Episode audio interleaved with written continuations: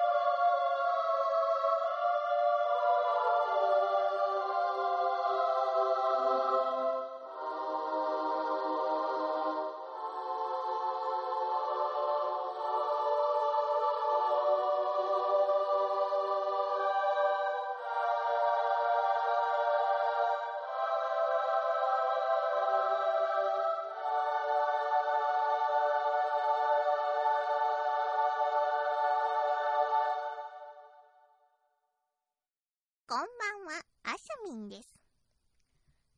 誰得ラジオ。この番組は、まさやんとかいうやつが、怪談だのオカルト話だのをダラダラ喋るだけの、聞いたところで誰も得をしない、とっても残念なラジオとなっております。怖い話がお嫌いな方、まさやんみたいなやつの声なんて聞きたくねえやという方は、今すぐ聞くのをやめていただければ幸いでございます。無理をして聞くようなものではありませんので、その点よろしくお願いいたします。というわけで、さっさと始めろ皆様こんばんは、わたやんです。誰得ラジオ第222回となります。今回は、ほんのりと怖い話より6台お届けいたします。では、さっさと始めましょうか。松尾さん、どこで今働いてるんですか？トラジ、あれ？まっちゃん今何時ですか？トラジ、あれ、バイト先どこでしたっけ？トラジ、うわ今日携帯忘れた時間分からへんわ。まっちゃん今何時ですか？トラジ、あ、アルプスの少女何でしたっトラジ、ピザピザピザピザピザピザピザピザ。はいここは？トラジ、け東京特許許可トラジ、違うわ。あー、あー、そうか。なかなかね、そんな、それ何ですか？トラジって。トラジ、え、え焼肉屋ですか？トラジ、九条の焼肉屋。トラジ、海原はるかトラジ、あの、掛布のモノマネが得意な店主のオール焼肉屋は？トラジ、あー、シネヌーボーの前。トラジ、あー、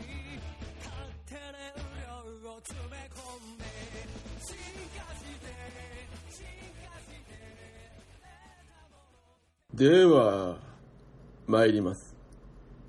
ほんのりと怖い話より、猫の霊が出る。友人の家に猫の霊が出るらしいので、泊まりに行ったら、マジでいた。縁側の日向にゴロンと大の字で転がる茶色い猫。いいや、霊っつうか、あれ普通に猫だろう。と近寄ると、猫がこっちに気づいた途端、不思議の国のアリスの茶々猫みたいに尻尾からスーッと消えた。他にもその日だけで、廊下を歩く後ろ姿と、テレビの上に座る姿を見た。人がいると気づくと、華奢猫芸をする。友人の家では猫を飼ったことはなく、家族全員不思議がっているらしいが、害はないどころか、猫がついてからネズミやゴキブリを一切見なくなったため、結構重宝しているようだ。次、ゴ仲間。昨年、祖父が団地の階段から落ちて亡くなった。みんな、泣く暇もないくらい慌てて通夜お葬式の手配をしつつ、祖父の友達に連絡をした。祖父は、以後が生きがいみたいな人で、子仲間がたくさんいたため、私は5回所に電話をかけた。すると、電話を取った人は笑いながら、嘘だ。だって、まるさん、祖父、今そこで、バトバツさんと打ってるよ。と言って、信じてもらえない。とにかく、本当なんです。と説明して、一度電話を切った。その後、通夜とお葬式には、多くのご仲間が来てくださった。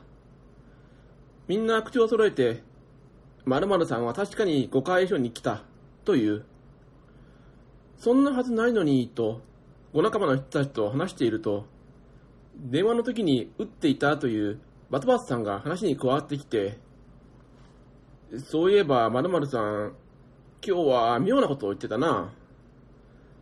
俺が途中で降参するのはいつものことだけど、その時に、最後まで俺の勝ち越しだ、まだ勝ち越しと決まったわけじゃねえ。って言い返して、一旦トイレ行って、戻ったら〇〇さん、どこにもいなくなってた。と語った。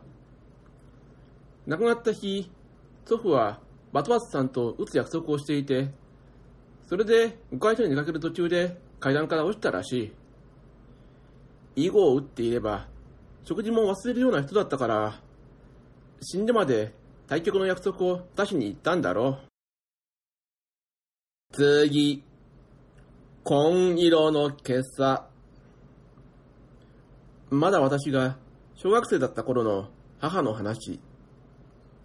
夢の中で美しい河原を歩いていたそう。そうしたら母を迎えるように綺麗な女の人がいて、よく来たね、よく来たね、ととても歓迎してくれた。その人の神々しいくらいの美しさと自分を包み込む幸福さに我を忘れそうになった時、その人が母のつけている青いブローチに気づいて、さっきまでとは表現した恐ろしい形相で、なんでそんなものをつけてるの？それを外しなさい早く外してこっちによこしなさいと迫った。母がその異常な勢いに恐ろしくなったところで目が覚めた。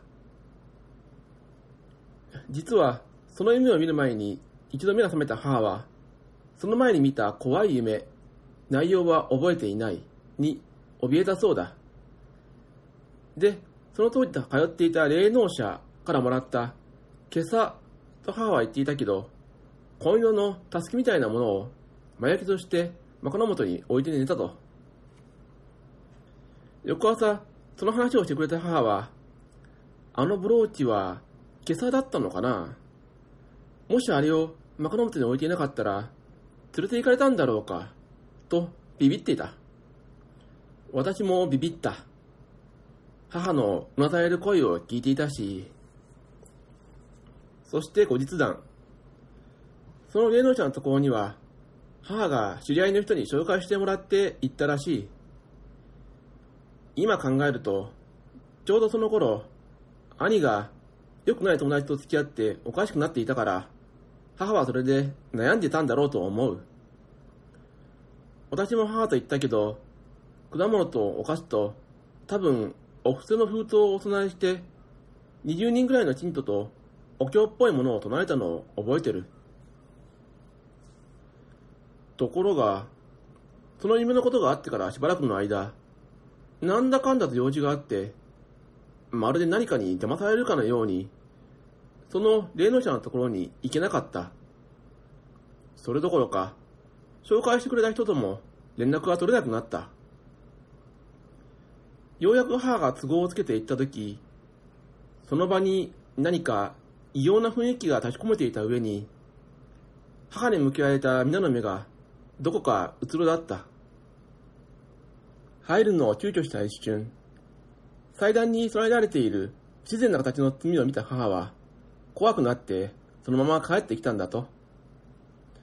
見間違いかもしれないし、それが何かは未だにわからないけど、包みには赤いシミがあって、それを認識した途端、この場にはいられないと感じたらしい。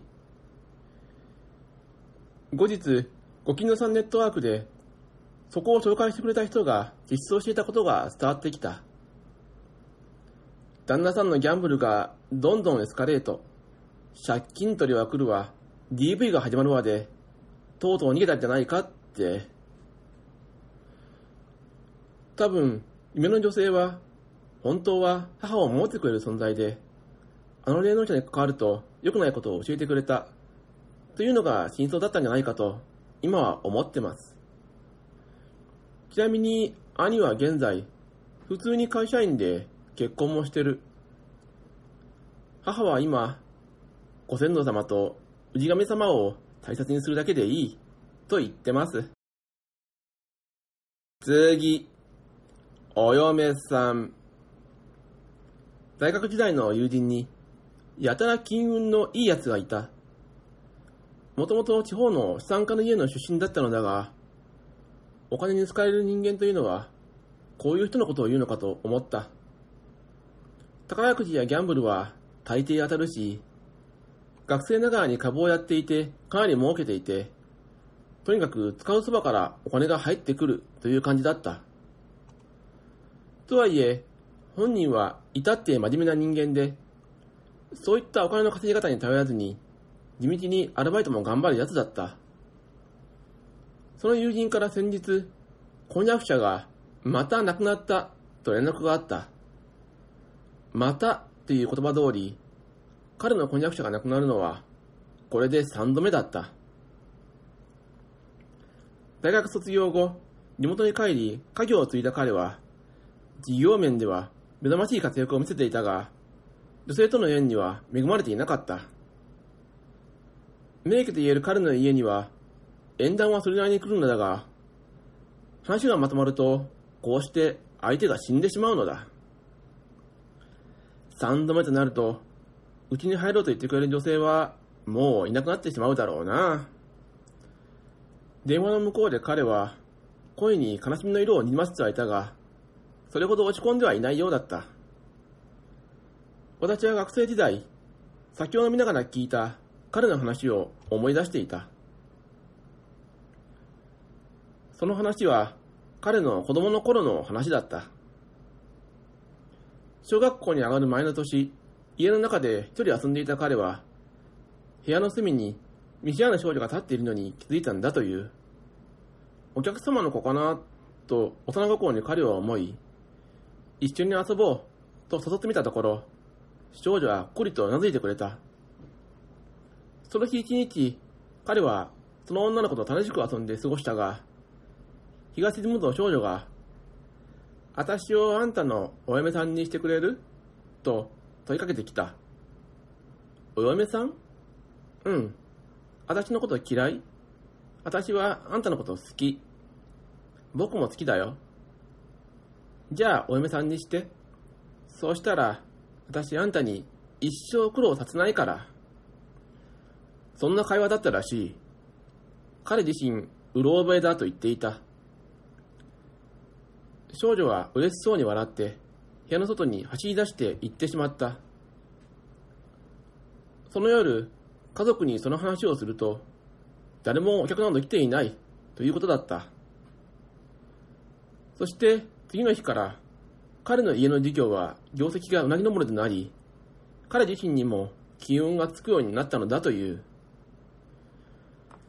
俺の嫁さんは、あの時から決まってたんだよな。別の人と結婚しようとしたら、怒るのは当たり前ってことか。嫉妬深い座敷わらしみたいなものなのかなと言うと、どうやら彼のお嫁さんは、風俗に行くくらいなら許してくれるようで、そこは救いだと笑っていた。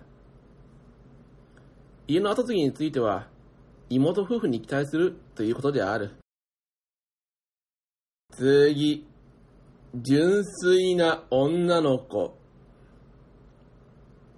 高校時代にすごく仲の良い友人 R がいた。文系のクラスで女子が多かったけど、私たちのグループはいわゆるオタでクラスから若干浮いていたものの、その分結びつきは強く、みんな仲が良かった。その中でも R は、数年前からついてもいなさそうな長い黒髪、腰まである、をしており、水泳の授業の時でも脇の毛を剃っておらず、ちょっと変わった子ではあった。直毛ではなく天然パーマなので、ものすごいボリュームだった。でも、優しくて思いやりがあり、ユーモアもあって、私のことを特に大切にしてくれていたので、一緒にいて楽しかったし、すごく大事な友達だと思ってた。当時、私は結婚願望がすごく強かったので、卒業したら初めて付き合った人と結婚したいな、みたいなことを言ったら、彼女、そうだよね。結婚するまでは男の人に体を許しちゃダメだよね。と、すごく食いついてきた。その後、今は女の子の意識も変わってきてるけど、私たちは結婚するまで純潔を守ろうね。と、私もその時は、初恋の人と結婚っていうロマンチックくらいにしか思っていなかったので、そうだね、と同意。その後も R は、ほとんど私に浸水する感じで、何かあったら私を持ち上げて、特別扱いしてくれた。その後 R は、家庭の事情で引っ越していったんだけど、お別れに本をもらった。2冊。彼女にとっては、すごく大切な本らしく、R 手作りの綺麗なブックカバー付き、厚い本。中身はパラパラとしか見てないんだけど、奥付けや著者名から予測するに、多分、怪しい新興宗教の教祖の本で、教祖様がいかに素晴らしいか、いかに世界の要人と付き合いがあるか、などが書かれてあるみたいだった。素晴らしい本だから読んで。きっと A ちゃん、私のこと、ならわかるから、って渡された。当時の私は小説しか興味がなく、ノンフィクションらしいその本は読まなかった。その後も手紙が来たんだけど、手紙って普通封筒じゃん。でも R は、切手代がもったいないから、と一貫してハガキで、本当に娘がじゃないと読めないんじゃないかという細かい字で、びっしりいろいろ書いてあった。その後、彼女は韓国の語学院に語学留学したということで、国際電話の番号が書いてあったので電話した。今思えば、切手代も節約するような家庭で、留学というのもおかしな話なんだけど、R は、まだ韓国になれなくて寂しい。電話くれて本当に嬉しい。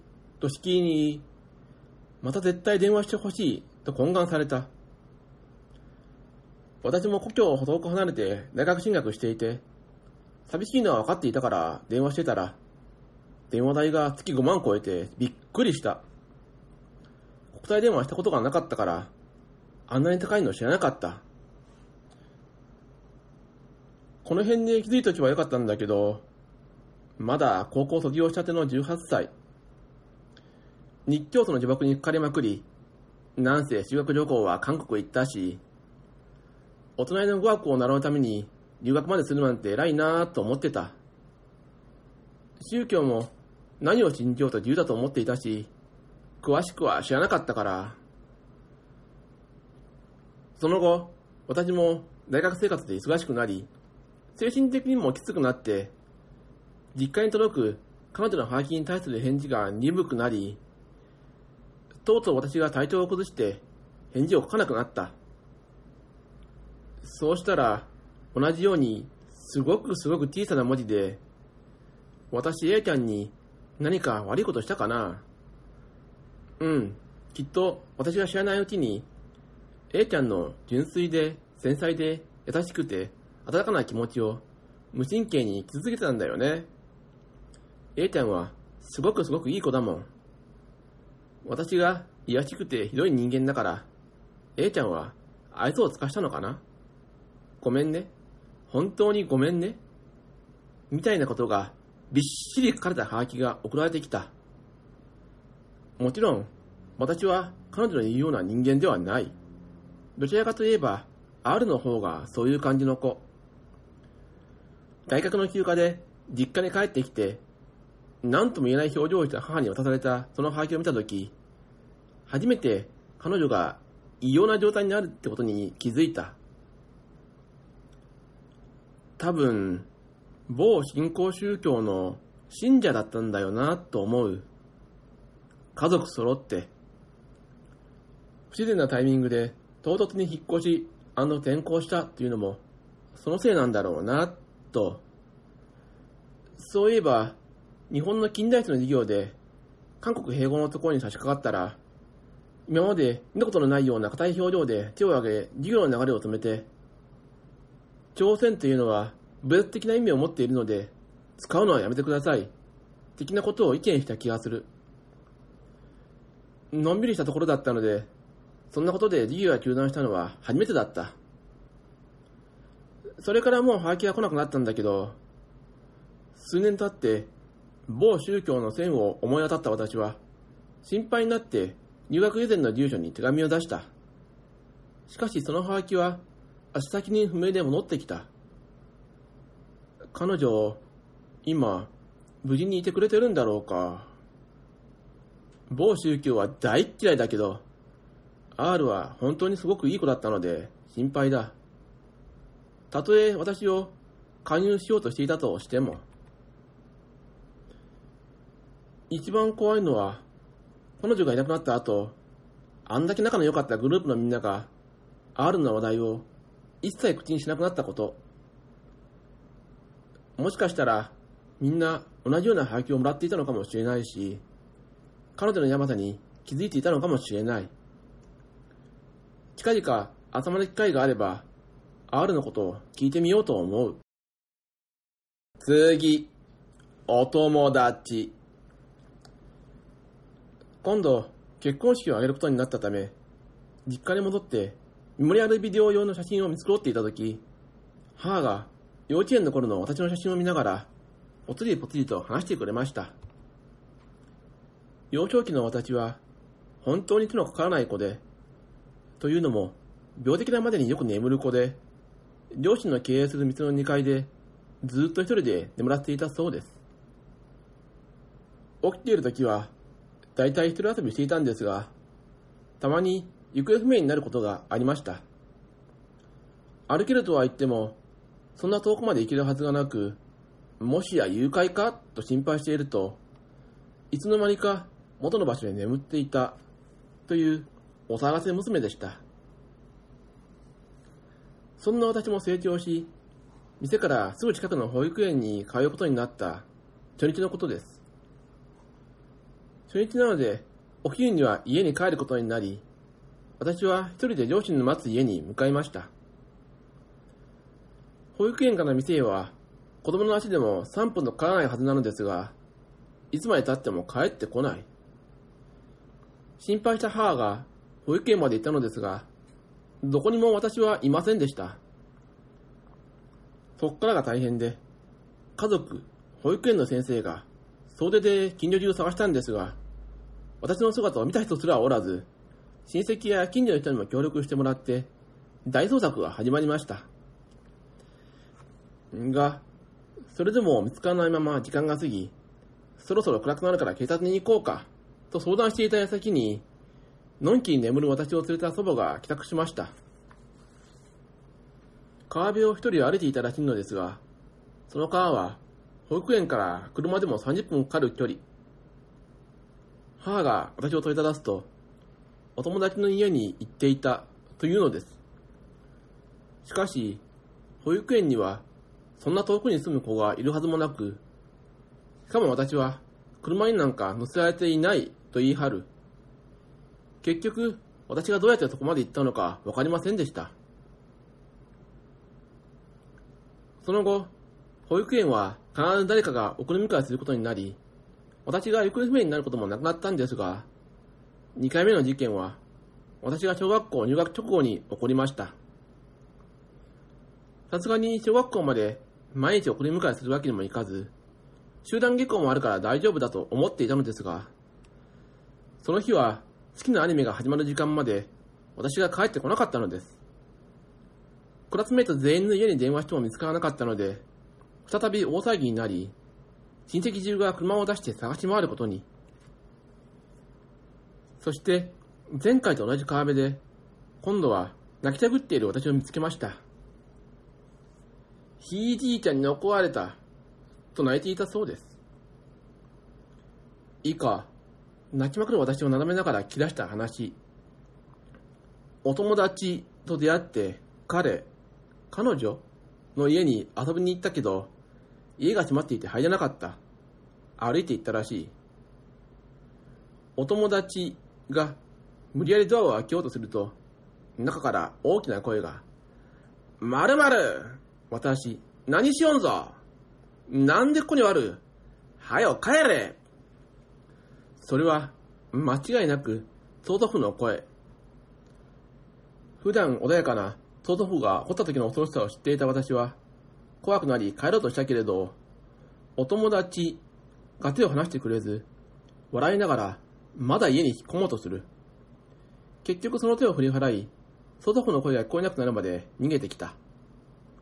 けれど、逃げた先が全く見覚えのない場所で、途方に暮れて泣いていた。と、ここまで読んでくださった方は、おそらく見当がついていると思いますが、相続は、私が小学校入学の直前に亡くなっていたのです。私自身はまだ幼く、ちゃんと理解できていなかった模様。さすがに母も、お友達がこの世のものではないと分かって怖くなり、もう二度とお友達とは遊ばないでくれと私に言い含め、相当の仏壇に念入りにお礼を言いに行ったそうです。その事件以降、私の行方不明癖はぴったりとやみました。ひいじいちゃんが守ってくれたんだと思います。というか、オカルトとは全く縁がなかった人生なので、そんな話を聞いてかなりびっくりしました。私の見つかった川は水難事故が多く、現在では立ち入りできないようになっているので、お友達はやっぱり立ちの悪い何かだったんでしょうね。あの時、祖父が止めてくれなかったら、とちょっと怖くなりました。式の後には、ゆっくり東東方の墓参りに行きたいと思います。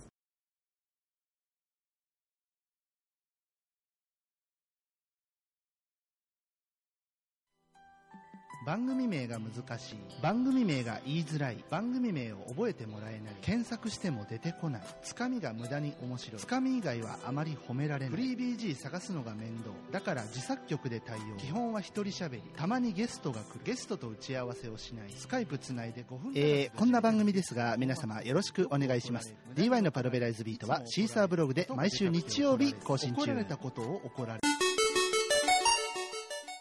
いかがでしたでしょうか？さて、ラジトクラジオを配信しておりますシーサーブログのページにメールフォームを用意しております。ご意見、感想その他ございましたら、そちらからお願いいたします。というわけで、今回もメールがございません。では、この辺で終わりにしておきます。さようなら。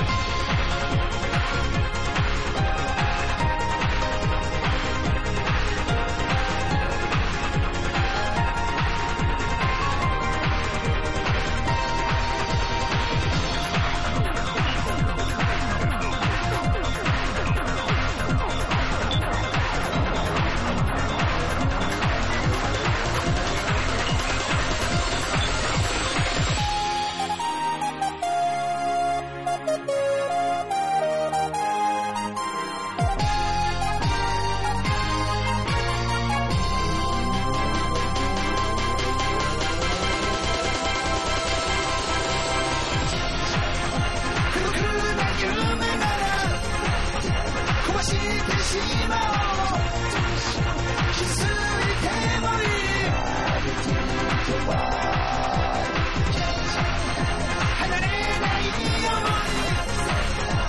く信じたらどこへでも行ける。